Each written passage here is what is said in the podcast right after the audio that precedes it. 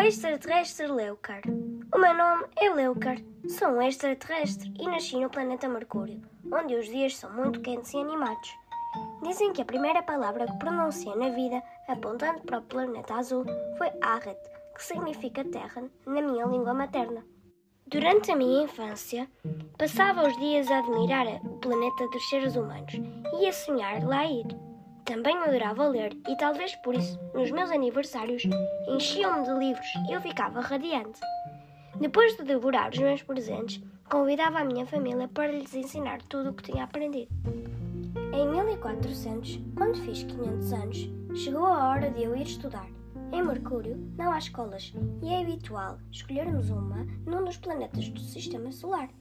Os meus pais sabiam que eu adorava o planeta Arte, portanto, decidiram que era para lá que eu ia ter a formação académica. E eles disseram-me que antes de partir tinha de escolher um género, feminino ou masculino.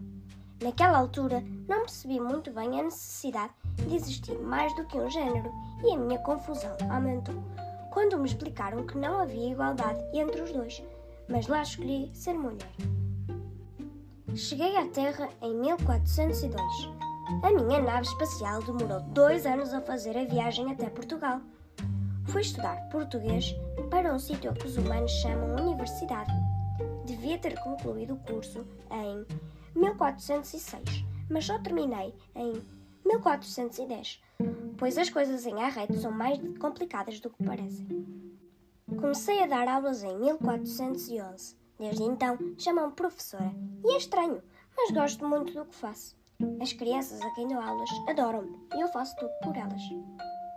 Por vezes, sinto falta da minha família, então, para tentar matar saudades, sugiro aos meus alunos que escrevam a autobiografia de um extraterrestre.